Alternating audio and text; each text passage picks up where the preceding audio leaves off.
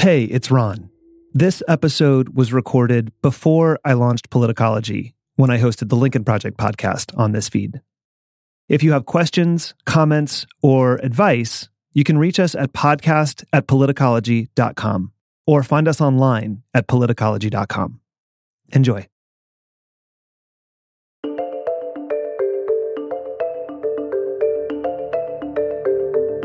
Hello from the Lincoln Project. I'm Ron Steslow. Welcome back to our weekly roundup, where we bring in a rotating panel of experts to discuss the truth you need to know behind the most important stories of the week and how they're shaping the political landscape of this election. We have, as usual, an outstanding panel today with three of my fellow co founders of the Lincoln Project, independent political strategist, and our captain on this ship, Reed Galen. It's great to have you back, Reed. Hey, Ron. Communication strategist and former chair of the New Hampshire Republican Party, Jennifer Horn. Welcome back, Jennifer. Great to be here, Ron. And legendary ad maker and author of the New York Times bestselling book, Everything Trump Touches Dies, Rick Wilson. Good morning, Rick. Good morning, Ron.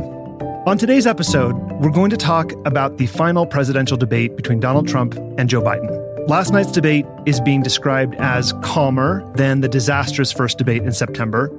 And during the debate, Trump sought to paint Joe Biden as an ineffective, scandal plagued career politician, while Biden looked to cast Trump as a demagogue who mishandled the coronavirus pandemic and abused immigrants.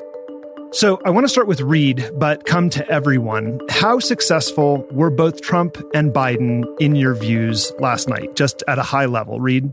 Let me, you know, qualify my statement by saying Donald Trump acted normal for him. Um, which is still not normal for anybody else. Yeah. Um, but I think also, you know, I, I thought about it that I think when you're a performer, your your your fans want what they expect. Right. So Yeah. you know, like when you go to a band and they play, we're gonna play something off our new album and everyone goes, "Ah." right? Like Trump with that, like this was Trump's new like softer side because he, I think he understood he is he is instinctually a good political animal, and so I think he understood that both between the mute button and like his disastrous first debate that he had to somewhat tone it down. The problem is is that his biggest fans want the like whirling dervish, right? They want all the outbursts and and the strength and all that. So they didn't get what they want. Not at the And the- beginning, anyway. No. Yeah. Um, but even and and then I think anybody who's still undecided at this point, which I'd love to meet these folks, um, would be like, well, yeah, but he like yeah, I listened to him. It still doesn't make any goddamn sense. Yeah. So I think Yeah. that you know from that perspective, and he was just you know again another a font of lies. Yeah. Um, I thought Biden did well. I thought he did well enough uh, to, you know, he held serve. That's what he needed to do. Um, I think he once again demonstrated competence and compassion and an ability to stand up to Trump and put up with his craziness and not, you know, lose his mind, which is sometimes like they tried to do with that, the, whoever that guy was, Tony, Tony B, Yep. who they tried to roll out ahead of time. Um, you know, he did not react to all of the China silliness that I'm sure um, Trump really wanted to get under his skin. And I, th- I think that Trump needed to be his his real self for that to have worked because he just would have needed to go crazy Yeah. and just ping him and ping him and ping him, and he didn't do that, and therefore he sort of gave up on it. Yeah. So He also had Academy Award winning worthy facial expressions the entire evening. yes, right, right. Rick, what was your take? Look, Donald Trump needed a knockout. He didn't get it. Yeah. He needed to really fundamentally alter the terms of this debate in Mhm. terms of this campaign, and he didn't get it. And you could see that he had been beaten to within an inch of his life by whether it, whoever's advising him now, begging him to not go out there and be crazy. But as Reed said, you know, the audience demands a different thing. And Trump only has one real audience, and that's his fans. And so the the disconnect last night, the right wing media infrastructure around Trump for three days is building and building and building this crazy story. And Trump never even bothered to memorize the details of it. He kind of wandered through it and tried to make some broad accusations against Biden. None of it was detailed or granular enough to stick, and none of it was credible enough to stick. And so so last night, all Biden had to do was walk on stage and not fall over dead. Yeah. Speak in complete Right. sentences, Right. basically. And and and what you saw was that Biden early in the debate, there were a few moments where Biden was getting a little flustered. He, he stuttered a couple of times, and and there's one moment, there's one clip that I, I want to go back and watch. But at one point, Biden stuttered, and in the two shot, you could see Trump making like a little grin because he thought he was going to rattle him. Uh-huh. But the most of the night, Joe Biden was in command of the facts and command of the details, Mhm. and Donald Trump was out throwing haymakers, uh, you know, and not even within ten feet of the guy. yeah. So Right. Well, Yeah. and and and yeah, and I think that's that's the thing. You know, it just when when Brett Favre, you know, one of the greatest quarterbacks in NFL history, said, you know, he in the first couple of series he always overthrew the ball because he was so amped up Yeah. that he like he couldn't like he he just had to get that energy out. And I think that's probably what Biden had too. He Mm. there was a I mean, Yeah. if you didn't have some level of anxiety going into that, then then you wouldn't be human. And Biden's, you know, an eminently human guy. And so I think he needed to get through that first couple of rounds of Trump being crazy and then he sort of settled down. Hey, Jennifer, how did you see the spectacle last night? Before we dig into the individual points here, as a as a piece of theater, as a performance that people were watching, how did well, you view? I mean, we're all pretty uh, much on the the, same page, night, of and how do you course. think each of them Uh, what, what I think happened with Trump, um, to to Reed's point, I'm sure some, or and maybe it was Rick who said it. Somebody told him, "Do not go out there and act like a freaking crazy person." And so, I I think that what happened is with Trump being so far off his game, out of his normal approach here, we we saw the truth of Donald Trump, right? Just this standard, dishonest idiot who didn't really belong on the stage. All he could do, he just, you know, he's that first, that first question came when they came about, um, um, oh gosh, I think it was about COVID was the first question. The first question I remember them thinking, oh, he's got had a couple, he had a couple facts that he could just, he clearly was in command of, you know, some numbers and things like, but, but then it was all over. Like it was, it was the first question. And then from there on, it was all over. He does not have a command of the facts. He has no depth. He has no intellectual curiosity. He spent the entire night trying to figure out how to get Joe Biden on China, and there was no get there. There was nothing to get. Whereas halfway through the debate, uh, Joe Biden had an answer where he said, You know his character, you know my character. The character of the country is on the ballot this year. That was game over. Game over. Everything that happened after that just didn't even matter, in my opinion. Like that was it. And, and that's, and to Reed's point, if there's actually undecided voters out there, that's what got them. So let's actually turn to the coronavirus discussion since you brought it up as one of our main topics here, because Trump kept his usual stance uh, that the end of the coronavirus pandemic is right around the corner. Joe Biden pushed for more aggressive federal action to curb the spread of the virus and protect Americans and small businesses. Um, Reed, can you talk about the contrast between the two approaches, uh, both to that question and to the substance of the question? one of Trump's fascinating abilities is to say, "We've done. Uh, you know, I take re- I take no I take responsibility, but it's not my fault." That was the first time he'd ever said that Right. that I had seen. Yeah, but remember that, like a lot of people, he when he doesn't want to answer the question anymore, he'll give you the answer he want you want Yeah. because he doesn't care. And then he'll flip it uh, upside Right, down exactly. a second later. Right, because he doesn't care. He wants to say he answered your question and then he's going to move on. Yeah, and I think that this is where we, I think probably during both the first debate and his COVID infection, I don't think anybody just, I just don't think a lot of people believe what he says anymore. I think that the, you know, well, let's take him seriously, but not literally or whatever it is. Like now people take him seriously and literally, and they're like, this is not what we need. And so when he says the the vaccine is right around the corner, I don't think anybody believes that. When he says the military is going to deliver 100 million doses, I don't think anyone believes that. When she, when Kristen Welker asks specifically what company is going to provide this, he names off every pharmaceutical company he can think Yep. of. Yep. And they're all doing great. And they're all doing great, and they're all going to provide it to us. Um, and then he goes through Florida and Texas and Arizona that had flare ups, but he leaves out Wisconsin, which is, from a COVID perspective, Yeah, a raging fire. fire. Yeah. Right. Um, and so I don't know if he knows that or he just didn't mention it because it's not good news or both. Right. Um, and so I think that it's, it was the more, it was the same thing of China, China, China. It's not my fault. And these guys failed on the swine flu, which no one remembers. Right. Which, you know, uh, swine flu excess deaths were zero. Right. But you know, look, it, it, it is entirely possible for Donald Trump to be both ignorant of the facts and completely mendacious at the same time. right. It's his normal state. It's his walking and chewing gum of Trumpism. Yeah. Um, but look, I, I think I think what you saw last night was it, by the end. I think Trump was feeling that moment had passed him that this was not going to be a debate that he could swiftly and easily declare victory on, even his own people. And I, I want to go back to this again because they really, you know, if if we've all got PTSD from 2016, they have a weird inverse of that. And that idea is that Trump will always blow up the problem he's in right now to get out of it by with some, you know, with some Deus Ex douchebag prank of his. And they thought that this Hunter Biden laptop story was going to take off. And when you look at the Hillary email story, it was front page of the New York Times, front page of the Washington Post, front page of Wall Street Journal, Boston Globe, all the major papers. It was every night on the news, top of the top of the hour. It was pushing the cable channel programming like nothing else.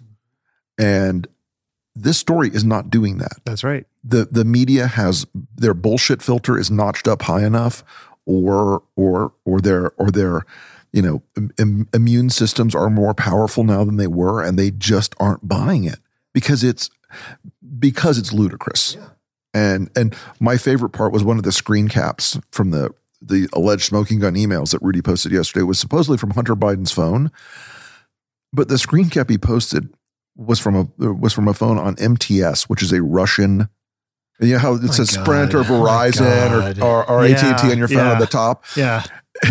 this was these guys are so unbelievable sloppy. They're so it, sloppy. I mean, like, it's like, and, and then they can't. I mean, it's like they have in their ads. Yeah, they're like being cut in, you know, in Lithuania. They can't get out of the Russian stock footage right. business. Like, right. I, it's Yes. I mean, look, as practitioners, we're insulted at how bad they are at this. Truly. Truly how so, bad they are at this. So, Jennifer, Rick mentioned excess death, and this is something that came up last night that Trump rattled off as one of the points of praise, right, for his administration. But we recently had a trio of emergency medicine doctors on the podcast with Dr. Dan Barkhuff and Dr. Natasha Kathuria. One of the things she mentioned, she's an ER doctor in Texas and she said one of the things that we have not even begun to to grapple with is the totality of the human cost of COVID outside of COVID deaths because of the capacity of emergency rooms being completely filled and and people who otherwise would come into the emergency room either not coming in because they're afraid of getting covid or not being able to come in because the emergency rooms are at capacity. And she said we are we have not even begun to think about how big that number is yet. And we're not going to until probably this is over and someone does a really legitimate study. And Trump claimed the United States has a lower excess mortality rate than almost any other country. And just to be clear, excess mortality rate determined by totaling up all of the deaths in a given time and comparing it to data from prior years. The Journal of the American Medical Association published a study earlier in October showing that the United States has a higher excess mortality rate per capita than France, Sweden, Switzerland, Canada, Germany, Denmark, Belgium, among others. And among the countries they examined, only Spain and the United Kingdom had a higher mortality rate per capita. So we're currently facing one of the biggest crises in American history. And we haven't even begun to really reckon with the death toll outside of COVID. How alarming is it to you that seven months in, the president of the United States cannot or will not comprehend or react to the realities of the pandemic, the humanity. Right. It's extremely alarming. And it is, um, I think it goes to the heart of what is, um, of what is really pushing the president's numbers to where they are. I, I, think it's really what is pushing people to look at him and say, I just don't care about any of this other stuff. There's no way that I can vote for Donald Trump again in 2020. Um, and, and it goes beyond the excess mortality rate.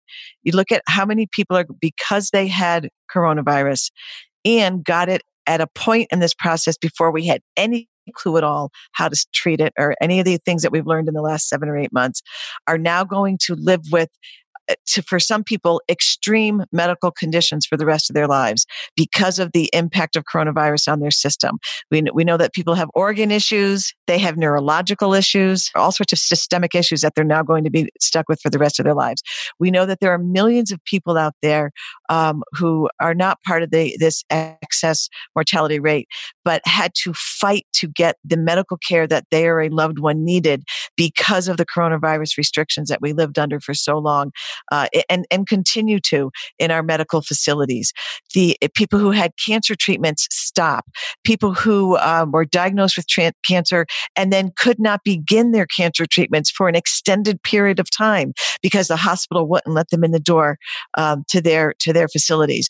Um, people who, uh, you know, it, it just it it has been a horrible year. And um, I don't know if you gave me this question on purpose or not. I've lost two loved ones this year, and the coronavirus made it so much more difficult than it had to be. I don't, and, and I don't blame it. I don't blame their passing on the coronavirus, and I don't blame their passing on Donald Trump. But my family has carried a significant amount of pain. My little sister and her children continue to. And this made it so much worse.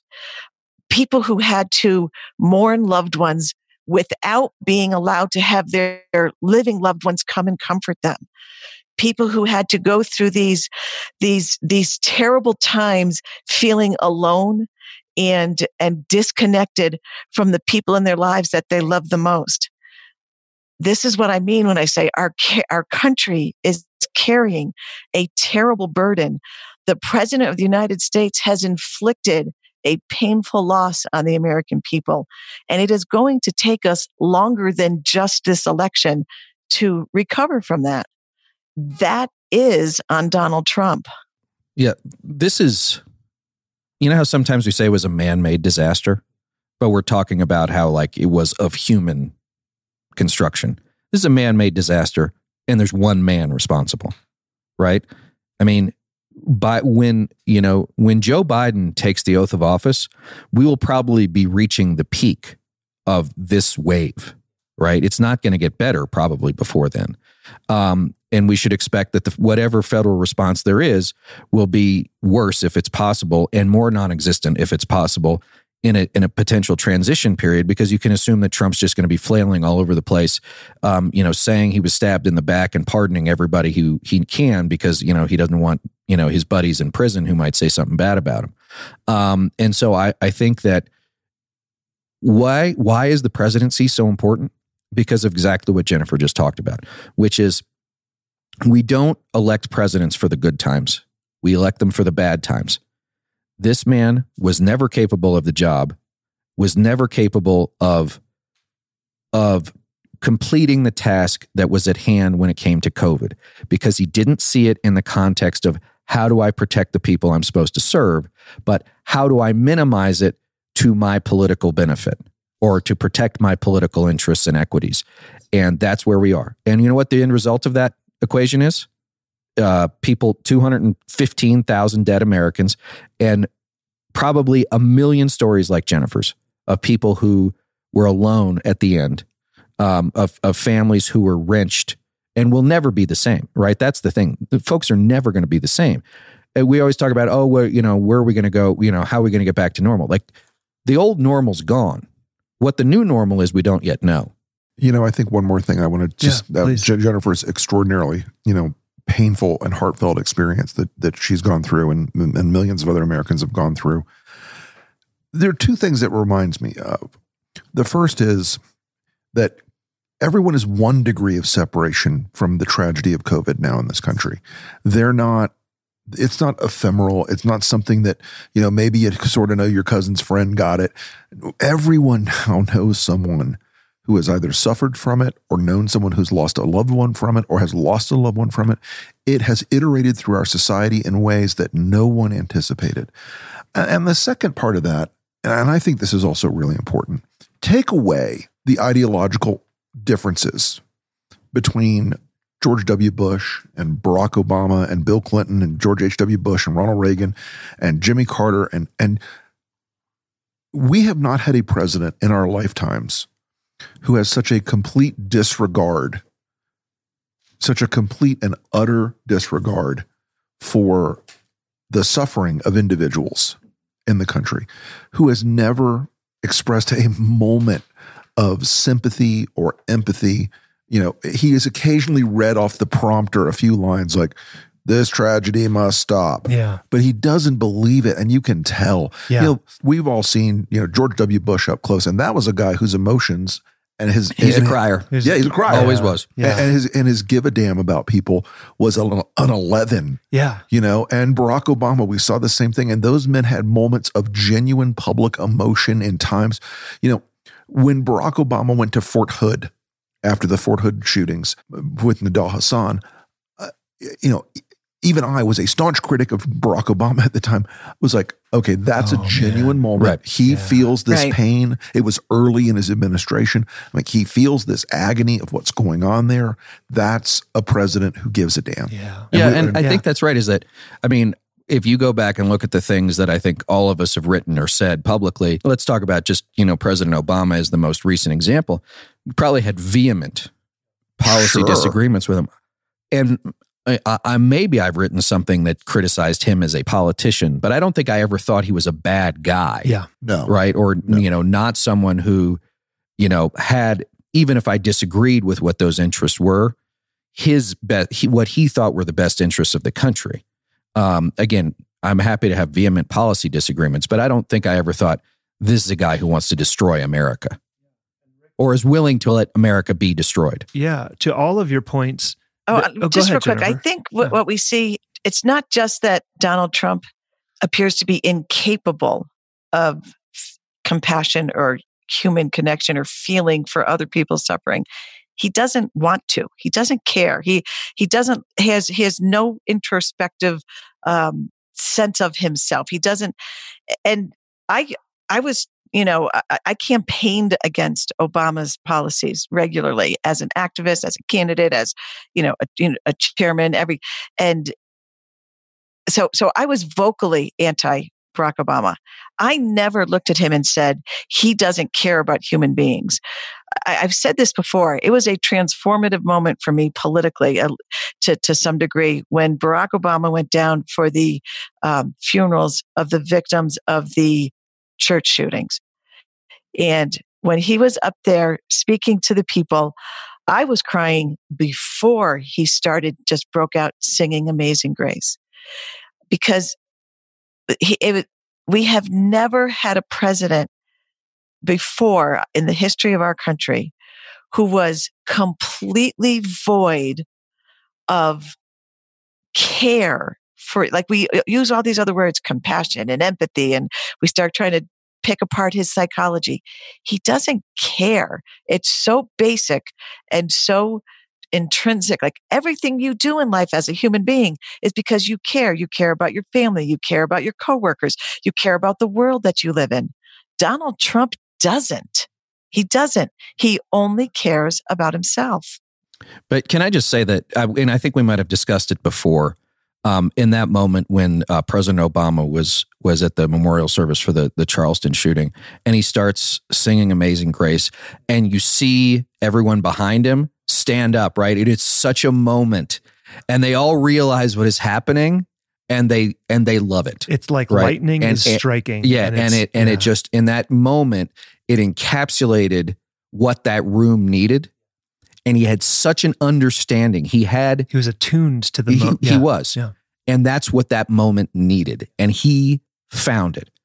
Trump never had a moment because he doesn't care. He's never even looked for right, it. Right. Yeah, He's and- incapable of and it. and I think this came up a couple of times last night, probably three or four, when both Joe Biden and Donald Trump were asked to speak directly to families, to to to to the American people, and Joe Biden nailed it every single time. Looked right into the camera and spoke to the people who were watching, and Donald Trump couldn't do it.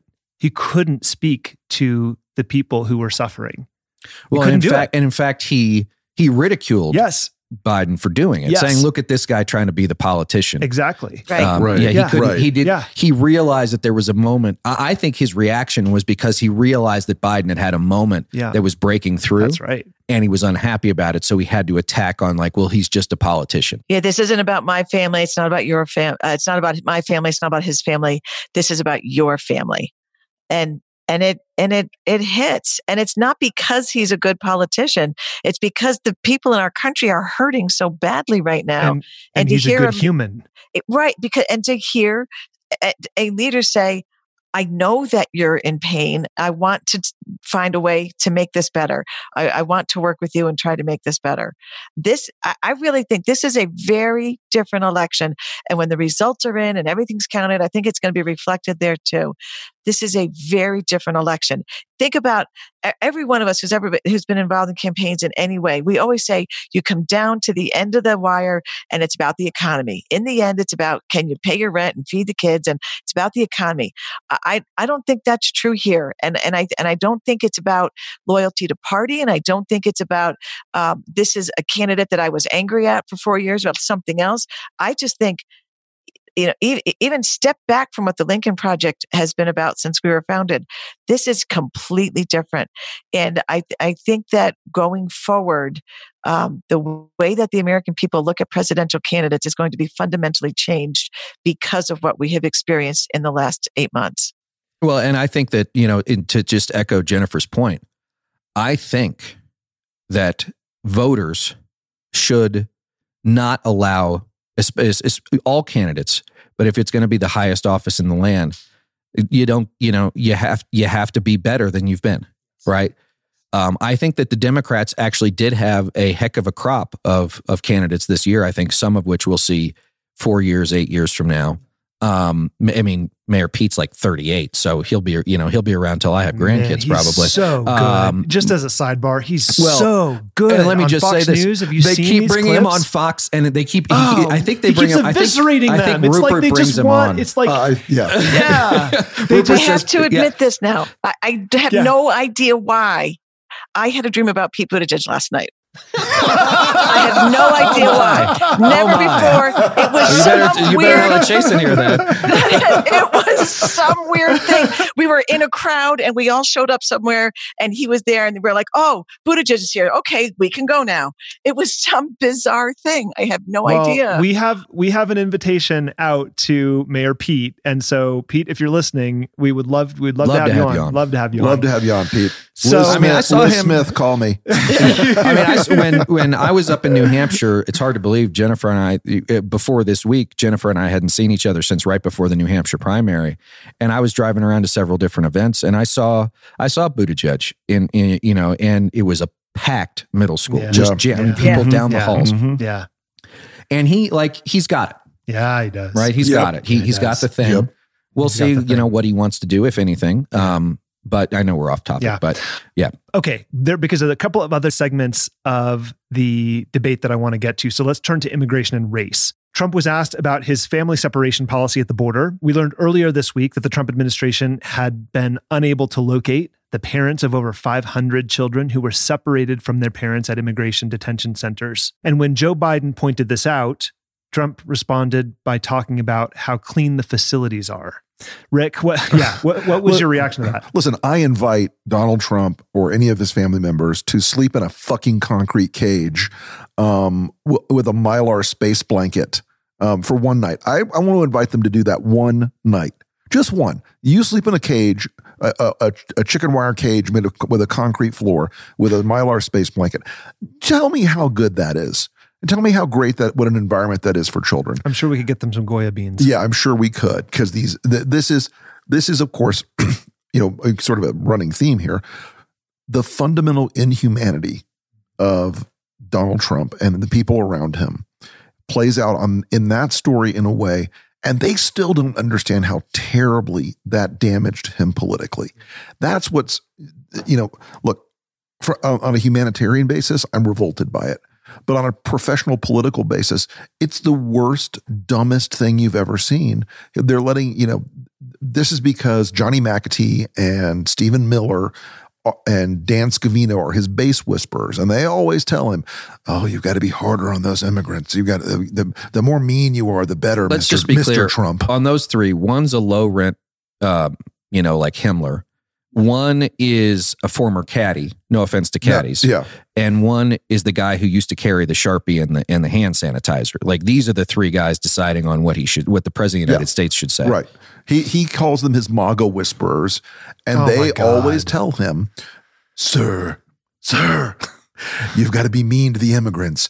And that's where you get the things that like Miles Taylor has talked Yeah. to us about, and others Yeah. have talked to us about. You know, he wants the top of the wall to be covered with spikes so they cut people, shoot them in the leg, torture yeah. them. Yeah, do the, the cruelty is the point. Cruelty, the cruelty is, the, is point. the point. Yeah. Right.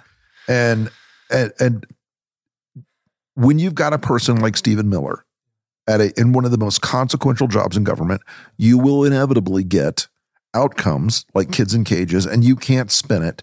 No one believes it. No one buys it. You know, and Trump going, who built the cages? Who built them? You know, Yeah. it doesn't work. Doesn't work. This this policy has separated 450 kids from their parents, maybe forever. And and the empathy gap once again shows clear. He could have said, "I'm this is a tragedy. Our government needs to face up to this. I'm going to fix this." It would have been the easiest thing in the world, but the guy has political oppositional defiant disorder at all times. He cannot he cannot unfuck himself. He cannot walk away from the behavior that that that that drives a tiny fraction of the American people who love the cruelty, who love that spectacle of performative cruelty, um, because he loves those people because they love him. But politically, it's like stepping on rakes. And as our friend All Fred. Wellman keeps saying, every time you lay a rake down, he steps right on it. And it's right in the Yeah. face So, politically. I mean, Yeah. let's just uh, put, to put the the context of 500 or so kids being, you know, without their parents.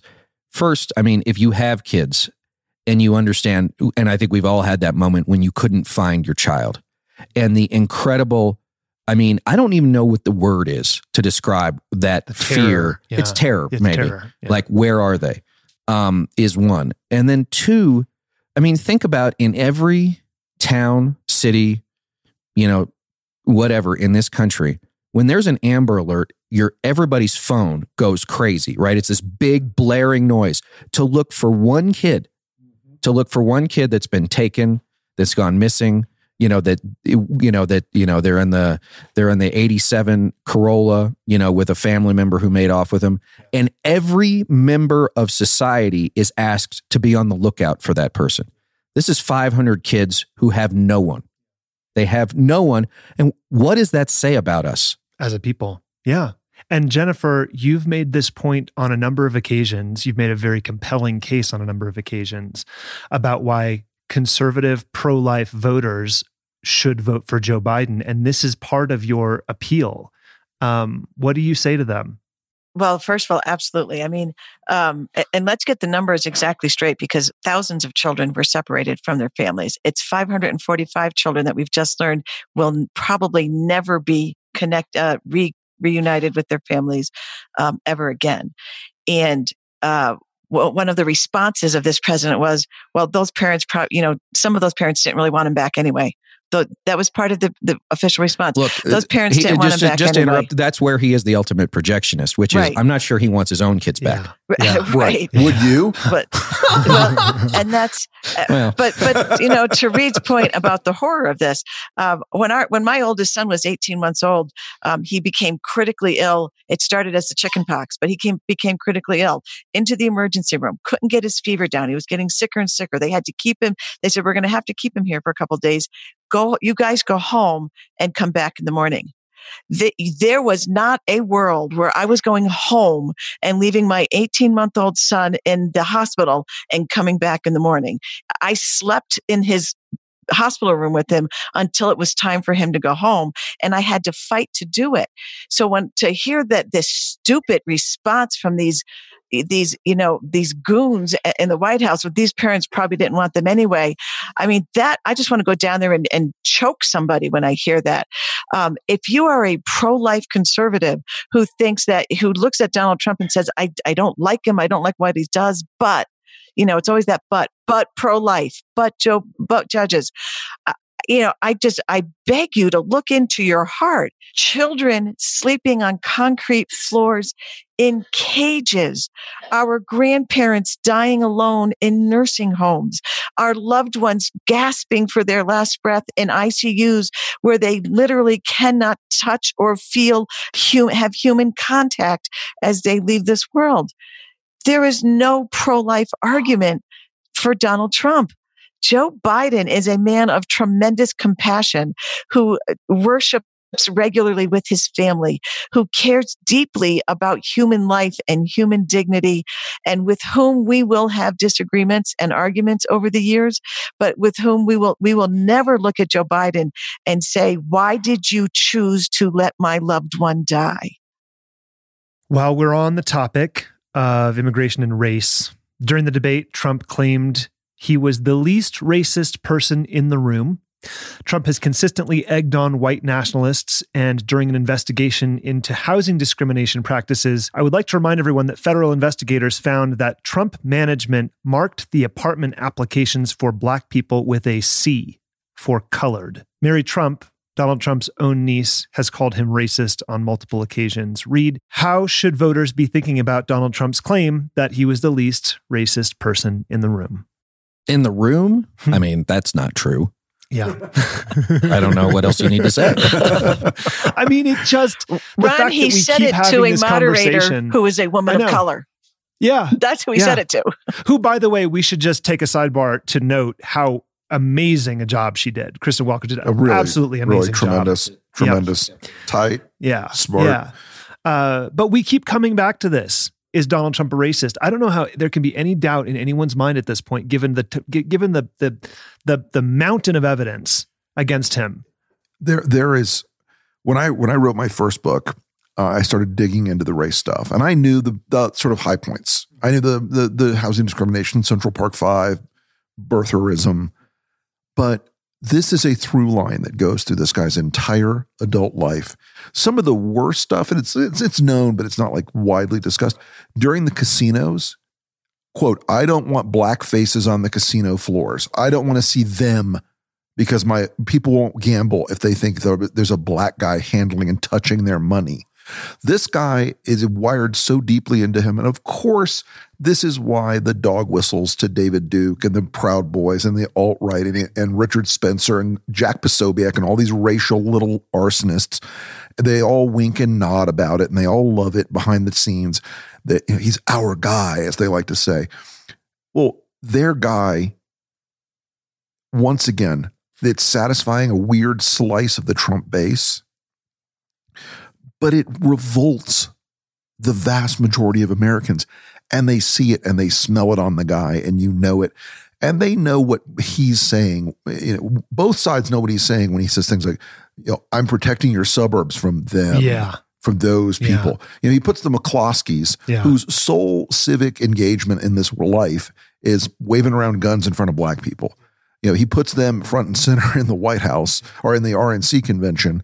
Um, and it's not even subtle. As Joe Biden put it, he's got a dog whistle the size of a foghorn. Yeah, right. And, it's, like that and it's attached. That was good. To, it's like attached to a surplus Russian submarine engine to drive the thing. It's just astounding how how. Yeah. And look, he was also informed for many years by his relationship first with Roy Cohn, yeah, and then with Roy Cohn's mini me, Roger Stone, yeah and both of those guys have are not exactly shy about trafficking in racial politics. Yeah, yeah. So you know this is something that's wired, and of course his dad was arrested at a Klan uh, yep, rally. Yep. So these are people. These are not nice people. Yeah, and I think this is something Joe Biden did really nicely last night when he talked about the the trajectory of the country in terms of living up to the original promises of the Declaration of Independence and suddenly Trump comes along and says, "Nope, we're going to stop doing that now. We've slowly moved the needle in the right direction over the course of our history and nope, we're not going to do that anymore." I thought that was a really good moment for him. No, I thought it was it was a good way to describe Yeah. the choice, Yeah. right? Which is, Yeah. You know, total rescission and reversion to a world, frankly, that never existed or existed for too many people, um, you know, in in a in a really negative way, uh, or you know, the future holds promise. We don't know what it is. We don't know that we'll make full use of that promise, but at least it's there. But we have a compass.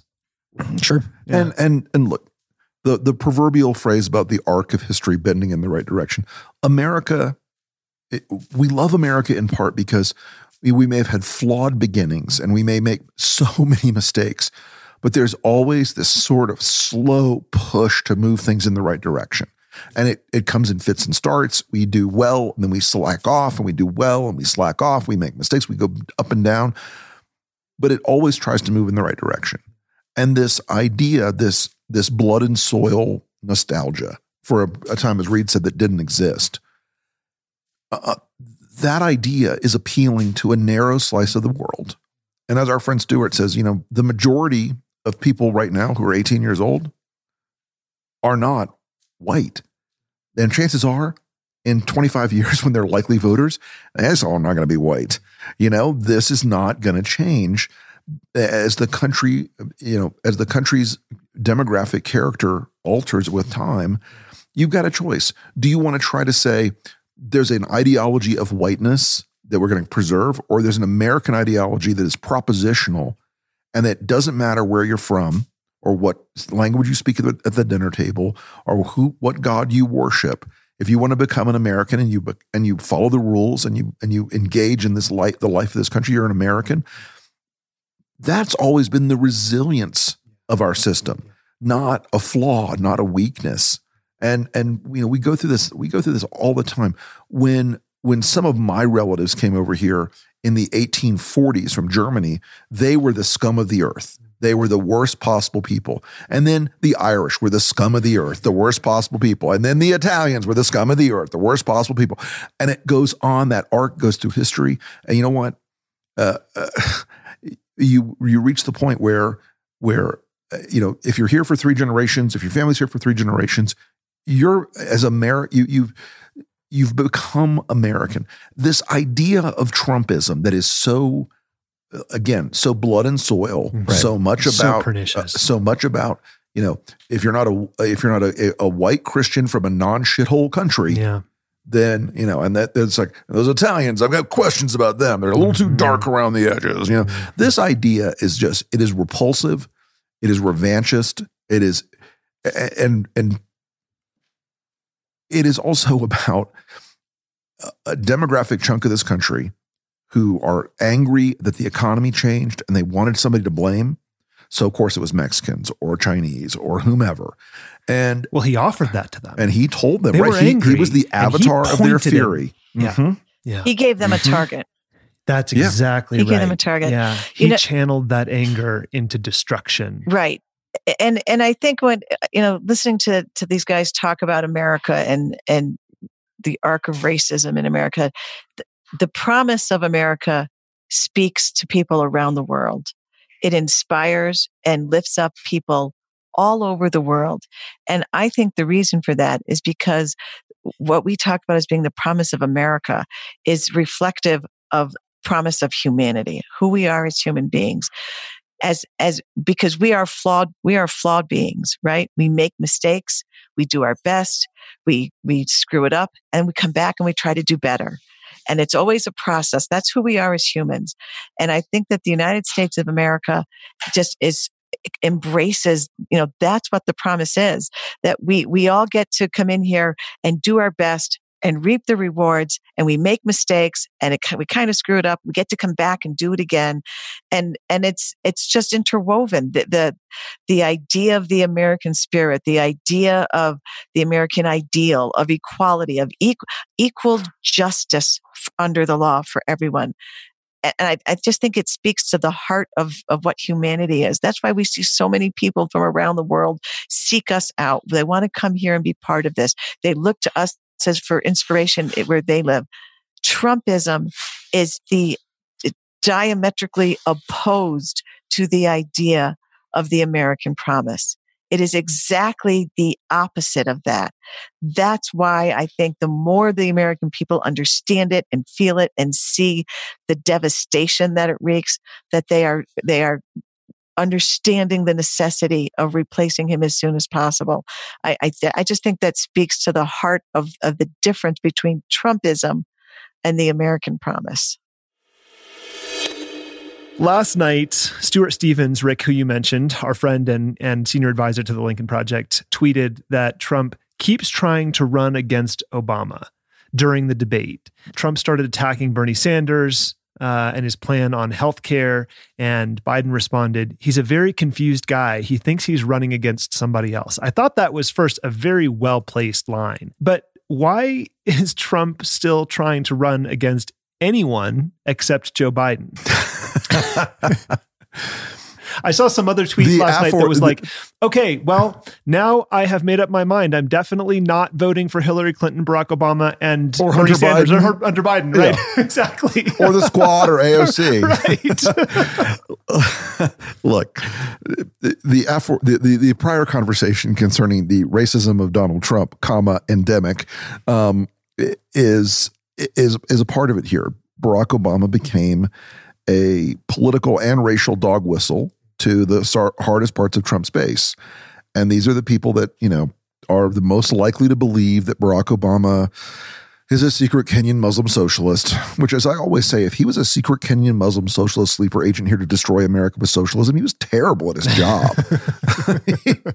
These people, it's, this very vivid sort of idea that that Barack Obama is is is a figure of unique uh, ability to catalyze Republican voters. I don't even think it works. You look, look, at the guy's numbers. He's No, got I- faves in the high say, 60s. like, you know? if you're going to pick a boogeyman to run against, don't pick somebody with 30, per, 30 points higher favorability than you have, right? Right? Like, then again, look, Donald Trump isn't strong on the you know what they call logic, reason, Mhm. rationality, you know, political political sense. But Joe Biden has forever been a sort of uh, our Democratic friends may not love hearing this. Joe Biden's a centrist. He scans as a centrist. He may have some liberal, you know, edges to the case, and he may be, you know, but but by and large, Joe Biden was part of this sort of homeostatic political tension in American life, where you had guys like like Joe Biden and John McCain, who the edges of their parties may not have loved them, but they were much closer to where America was than than than you know a Ted Cruz or Bernie Sanders in some ways, and and you know with. with this constant running against Obama again and running against Mhm. Hillary again, it reminds you that Donald Trump is a guy who really is stuck in the past all the time. yeah. He's always looking in the rearview mirror. There's Yeah. always some slight or insult that drives him. There's always some pettiness that drives him. Yeah, and that makes me uh, think of this this really interesting thing about Joe Biden, which is his ability to admit when he has evolved on an issue that he has taken previously, which is something that takes a certain amount of humility because it embedded in that admission, embedded in saying, I've evolved, I said this thing then, and I believe that then, but I've changed because my views have changed and the world has changed, requires a certain amount of humility to say I was wrong. Trump is not able to do that because he is allergic to the emotion of guilt and and humility. He, he's he's not capable of producing it. So it makes sense to me that he would be stuck in the past because how can you evolve? How can you grow unless you're able to recognize that at one point you were Well, wrong? all authoritarians are stuck in the past because they can't. Yeah, they can't. The the future holds nothing for them because they can't control it. Right. So, go ahead. and and that that vision of the of the 50s that Donald Trump tries to Yeah. spin out there um it's a, it's it's a fifth right it's Leave it to Beaver. It's a 50s that didn't exist. Yeah. As I like to say. Sometimes I think he wants to go to the 1850s, but that's another story for another day. Um, uh, but, you know, nostalgia is a cruelty in the end. Nostalgia is something that, that, you know, it's not just this like this uh, evocative sort of Proustian moment where you look back and go, "Oh man, things were so much better in 19 whatever." It's almost always a lie. The upward arc of history and and technology and society and and science and everything else, you know, we do live in the best possible moment. And and the problem with that best possible moment is it still has its rough edges and we all have our generational problems and everything, you know. But look, the idea you're going to go back to something is fundamental to Trumpism. It is a backward looking, and it again, it is also revanchist. It seeks revenge upon people that you, as a as a as a class or or or a demographic, uh, you know, think has harmed you in some way, and and. I had a, an interesting moment in a focus group in 2016, and it's in Pennsylvania we're trying to decode Trumpism. Hmm. We're really trying to sort it out. Like what the hell's going Like, on? Like why do these why do these people believe this? Why do they think this? I mean, and as a sidebar, it turned out it was basically the apprentice that they believed in, Yeah. the, the TV image, right? Yeah. But this one guy goes just absolutely ham in the room. He's like, "Well, I lost my job to those filthy goddamn Chinese. They took my blah, blah, blah, blah." And this one little woman, and I probably say she was in her late fifties, early sixties, and she looked across the table at him and she goes, "For a tough guy, you sure whine a lot." And it just was like, "Oh my god, there's the moment. yeah. There it is. That's Yeah. Trumpism." Yeah. That's permission to whine. Permission It's to whine. permission to hate. He's the avatar of their rage. And so they run with that. They grab that ball and they run with it. It's white grievance politics. it But we saw that on the stage last night in the Yeah. debate. Absolutely, Jennifer. It- Yeah. Absolutely. Wah, wah, wah. Right. Yeah. Everything, this isn't fair. That isn't fair. They were spying on me. They were mean to me. I mean, Yeah. that he, he's like the, so he's I'm the, the victim. they treat me so, he's the baby in chief. Yeah. He's such, he is such a whiner. And, and that was another great comparison between him and Joe Biden yesterday. There's there's definitely a, a corresponding you know i don't even know what the word is that the tougher you are on twitter the Mm. bigger a snowflake you are Yeah. Right. Absolutely. right like the more like just patently ugly and threatening to violence and you know making fun of someone for you know a disability or how they look or whatever it is The more exclamation points, the more Right. all caps. the more Yeah. the more that you will be highly offended when someone comes after you Well, the other day, one of these right wing scumbags tweets this picture of Joe Biden hugging his son. oh yeah and Oh, it said, yeah. Does this look like an appropriate father son Oh, interaction to you? And he just got dragged. I'm not even going to mention his name. It was, and it was beautiful. It was a beautiful beautiful photograph. photo. Beautiful, Yeah. A gorgeous beautiful photo. photo. and we've seen lots of those from Yes. Joe Biden because he's a human. Right. well Yeah. and, he, and he loves his children right but his but but the the thing about it was is he got this guy gets dragged so hard he's like he's complaining oh people are trying to, to cancel me now blah blah well you're a dick pal sorry you played the game you touched the hot stove but you know the, the idea of of and I, I love I love that point Rita. like the the more the swaggering MAGA tough guy act that they have the more they collapse in a heap when you p- point them at the truth. And and and I would say that that is this is something I've said before, which is there are a lot of these guys, and they're mostly guys, probably my age, um, of a similar background and upbringing, right, middle class, '80s upbringing, um, in which Trump has given them license to be the biggest assholes they ever could ever hope to be. Right. And what you're seeing now, I think, with this guy in the photo, is society saying you don't get to do that anymore. Yeah. Like when Trump Yeah. goes, there Yeah. will still be a lot of it, but like Yeah. you you you don't get to be a, an upstanding member of society and be a dick to everybody Yeah. all the time because you like to own the libs Yeah. or like to watch people get upset. Like Yeah. people aren't going to put up with it, Yeah. nor should they have to. Snowflake melter. Right.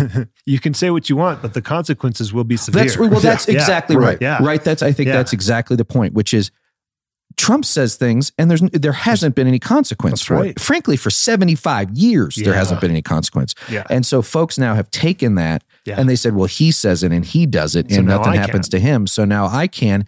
And then when the guy who's at at, at Costco Yeah. raging out on some poor lady wearing a Biden t-shirt, Yeah. you know, threatening to, you know, kick her ass. And then he gets fired and he's like, why did I get fired? Well, because you were an asshole to an old lady in a Costco Yeah. and the world Right. saw And you don't Like, get to do that. What the hell Yeah. did you think was going to happen? right. Yeah.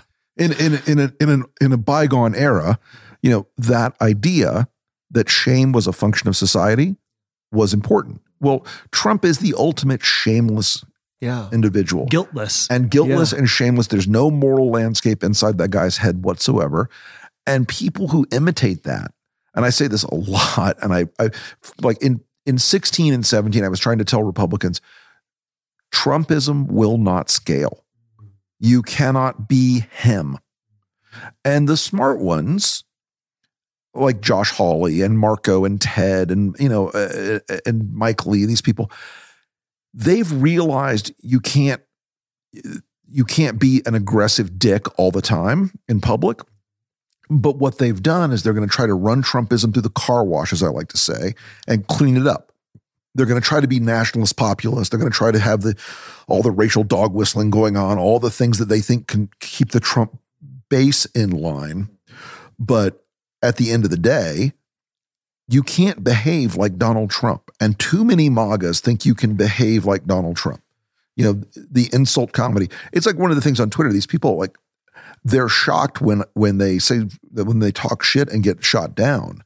Well, that's what happens when you do that. You know, in a functioning society, bullies eventually get punched back in the nose. And and Donald Trump has had an insulation around him for years of celebrity and and and lawyers and people who would excuse any bad, shitty, you know, horrible action. Well, regular people don't have that. Thank goodness. Yeah, right. We have a societal immune system that protects us against that. Right. Right, but it's exactly. weakened. But it's weakened. Exactly. it's weakened though. And the first weakened. part of excising the sickness is to get rid of this guy, Yeah. to use the metaphor. But Yeah. then there's healing, Yeah. right? You don't just like you don't excise the foreign body and then the next day you're better. Right. It's the surgery and then the chemo. And then the recovery. And the recovery. It's, you know, and that analogy is painful for, for people, but it's true. You can't just throw a switch. Yeah. This country is going to go through a period, and I, I I'm going to estimate it's going to take six to eight years Mhm.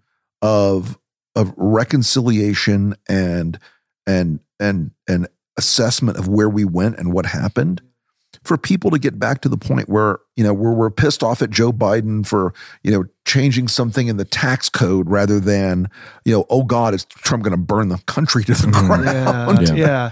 I you know, that's right. Jennifer, um, we weren't going to talk about this this morning, but since we're here and uh, and having this part of the conversation, Reed and I were talking this morning about whether it's even possible to not that any of us are interested in doing this, but whether it's even possible for the Republican Party to rehabilitate itself, even in the short term, given the structure of the organization. Um, and you're familiar with the bylaws as uh, you know as a former chairman, which is you know the way they are written gives the state and local party chapters the authority and it's basically a bottoms up power structure so and the people who show up at those places are you know the tinfoil hat crazies who have nothing to do on a wednesday afternoon. Right they are now and most of them are trumpists. So when you consider that the power structure of the republican national committee actually comes from the the grassroots up which is you know a lot of people don't know this but it's an inversion of how the dnc is structured which is from the top down.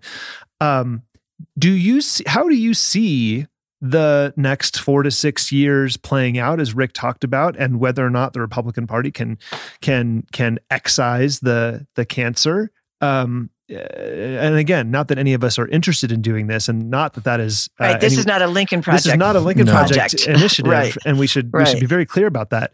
But how do you see how do you see this playing out, especially with guys like Marco and Ted and Josh Hawley and uh, you know attempting to Tom to Cotton uh, Tom and Cotton, a lot of others. as sure. Rick says, Uh, run some of those Trumpism through names the you're gonna car see- wash, right? Right. And some of those names you're going to see running for president in the some in the near future, in the predicted Yeah, in the next two weeks. yeah So- Tom Cotton Tom Cotton was in New Hampshire this weekend Right. With exactly, his vest on. Exactly. Yeah, Being real Um, New Hampshire. in your home state, Jennifer. Yes. Yeah, And So- Tom, Co- yes, Tom Cotton in, in New Hampshire, and before the election has even taken place. Look, here's here's the thing: the Republican Party has destroyed their own credibility. They have no platform right now from which to advocate for any sort of conservative or American policy whatsoever. They have they have um, remained silent in the face of immigrant immigrant children in cages. They have remained silent when they knew the interference of foreign um, entities in our elections months and years ago, and have remained silent in the face of that. They've remained silent in the face of Vladimir Putin paying bounties for the heads of our children who serve in the military, who serve at war to protect and defend our country.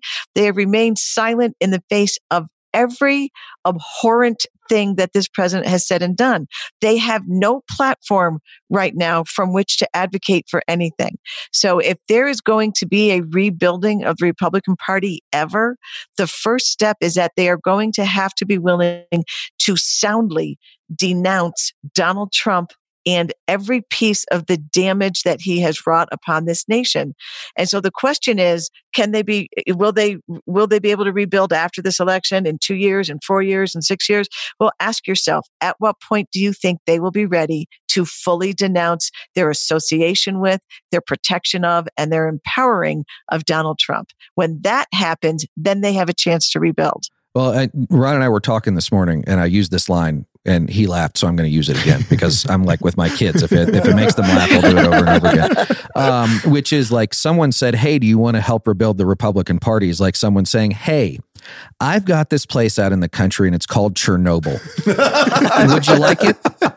And I'm like, eh. It's a real fixer upper. Yeah. There's a giant 22,000 ton lead shell over it, but it's all yours if you want it. Um, and, I, you know, I just can't imagine. But I think, you know, to, so, you know, just to continue the irradiated metaphor, um, what is the, what is the half life of Trumpism? What is, Right. What's the device that we use to measure, measure radiation? What's A? Geiger Geiger counter. A Geiger counter. Yeah. Yeah. exactly. We should. We should. Yeah, put, right now the, the Trump Geiger counter is topping out. It's clicking like a madman. Yeah.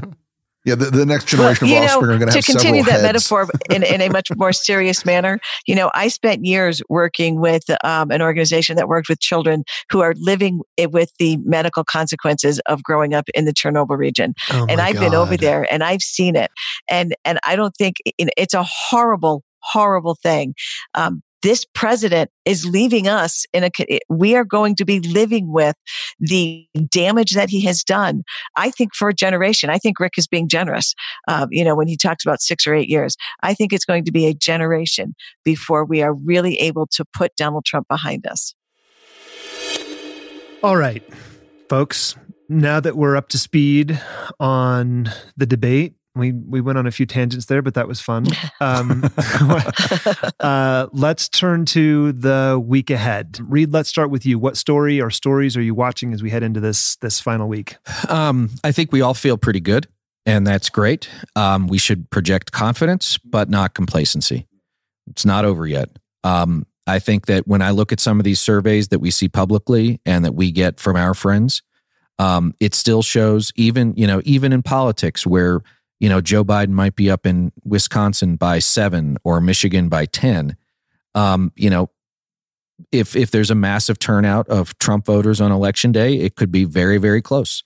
Um, which means that you know if you are ready for something new, if you've got your absentee ballot, get it in, drop it off. If you can early vote and you feel safe about it, get it get it done now. Um, and if you're going to be there on election day, just make sure that you've you know you've prepared for a long line and and and you know making it take most of the day. And and I hope that employers across the country are giving their folks the day off.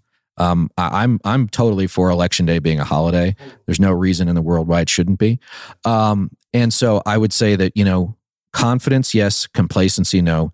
You know, just pedal to the metal for this last week and a half. We can do this. We're going to do this, but it only happens if we're all in it right up to the end. And I think that just you know to to for something that we should revisit in the future is that you know even when you see you know Biden up 52 47 that still means 47% of the people in that state think that Trump's an okay option. Yeah. And we should ask ourselves Right. what that means too What as we go that mean? forward. Yeah, they're Yeah. they're and and as Reed said, this will tighten. Mm-hmm. This will be close, especially in places like Florida because it's Florida Because it's Florida. because it's the Florida of It's the Florida. football, Lucy. it is, and, Right. And and And the pig pen. you know, I, I I was talking to somebody yesterday, a Florida person yesterday, very experienced pollster and and and political operative in Florida, and who's required to publicly be very Trumpy. He's like, I am so fucking relieved. He goes, it's gonna. He goes, it's still gonna be close. He said, uh, he said the the early vote numbers are so strong. He says, and if they turn out, they'll have to get about an eighty percent turnout to overcome the early vote of you know the Mhm. hard Trump number. Mhm. And I said, "What do you think your What do you think the chances are?" He goes, "Look, he goes. On the one hand, we're seeing a we're, the drop off in the number that they one of the numbers they track is who do you think will win? That number with Trump has been going down about two three points a week, It's a brilliant question. and Mhm. and it is it is and they're at, with the Trump voters they think there's a there's a lower probability of him winning, and they're starting to I, I that's why we drive that narrative of collapse all the time. Mhm. That's why it's rats off Mhm. the sinking ship Mhm. that is what's you know that's part of our Yeah. our you know audience of one and elite strategy yeah. to talk to those people and tell them hey it's all over Yeah. because they're not going to be out there burning political capital Yeah. And know? he's instilled in them this ethos of winning. And if it doesn't look like he's going to win, Right. And he and, and Donald Trump better hope to God Mm-hmm. that it is 65 degrees and sunny in every single state Yeah. he needs it to be. Yeah. Right? Because if it's Yeah. cold and Yeah. raining and Yeah. you think your guy's going to lose, you're going to be like, Yep. eh. Screw Yeah, sit it. Screw it. Uh, Rick, do you have another story or is that your. And that's, Shout- I, I, That's I, Florida. always, I always have another story. So there was this time. One time in Tijuana, Oh my god. That's another podcast. That's, behind the another pay- That'll be behind folks. the paywall. that- that's gonna be that's gonna be on, on That's the bonus content. yeah that's gonna follow Schmidt's UFO Or the show show. at two in the morning. I'm right? on from two to three. Jennifer, what are you watching going into this last week? I've never heard Schmidt talk about UFOs. Uh, it's a whole thing. It sounds like a Strap in. question It's a I need whole to thing. ask. we're, we're doing it. We're doing it. We're doing it. um, you know, you know what? I I, w- I was thinking, um, and I think I mentioned this to a couple of the guys offline a couple of days ago. I've been thinking about uh, Ronald Reagan in 19, in 1980. Um, Are you better off than you were four years ago? People should go pull that up on YouTube. It's like a minute long. And every single word he says applies to today. And, you know, I just, it, we cannot be complacent. We must vote. We must vote in the most overwhelming numbers uh, that we have ever seen in this country in order to assure the future of our of our nation for generations to come. But just that that I I listened to that Ronald Reagan thing. Are you better off than you were four years ago? And we can just go through the list. Um, 30 million, 36 million Americans lost their jobs, unemployed. Um, 220,000 American lives lost to the coronavirus and this president's narcissistic, you know, informed decisions that he made. Um, our children now, their way that their education has been compromised and impacted, the way that their development, their emotional and social development has been compromised and impacted because of what this president has done. Um, you know, are you better off than you were four years ago? Because that's the point that we're at right now. And you know, in a couple of days, we'll just be we'll be a week out from this election, and I don't think it's I don't think it matters, frankly, what's unless James Comey comes up and says he's investigating Joe Biden for emails. I don't think that there's anything that can happen that is going to in uh, this next week. Comey, excuse me, former Yeah. director Comey, if you're out there, if you're out there in Radio Just Land, please go on vacation. yes, yes. We love you. We mean it. Please. Someone get him another cocktail, I just please. I don't think there's any story that can come up next week that's going to change the trajectory of this race at this point. So um, it- that I just, I think Donald Trump has and and whether you're talking about the future of the Republican Party, whether you're talking about what, you know Donald Trump uh, if he loses this election, you know go through all the things that that people are so upset about, they have made their own beds and now they're going to have to lie in them. Yeah. Bought the ticket. Take the ride. Take Bought the the, ride. ticket, take the ride. That's right. I just have a brief listener comment uh, from Brian Buge, who writes Well, you've made my contributions to the Lincoln Project pay off. After listening to the Carly Fiorina episode, my mother, who lives in Arizona and was a 2016 Trump voter, announced that she's voting for Biden. Yay! So keep up the great work. Um, One at a time, people. One at a time. That's That's how it's that's how it works. It's a game of addition. This episode was recorded when I hosted the Lincoln Project podcast on this feed. If you have any questions or advice, you can reach us at podcast at politicology.com. And please know that even if we don't respond, we read every email we get, and we love hearing from you. If you enjoy the show, it would help us if you could rate and review us wherever you get your podcasts. I'm Ron Steslow. I'll see you in the next episode.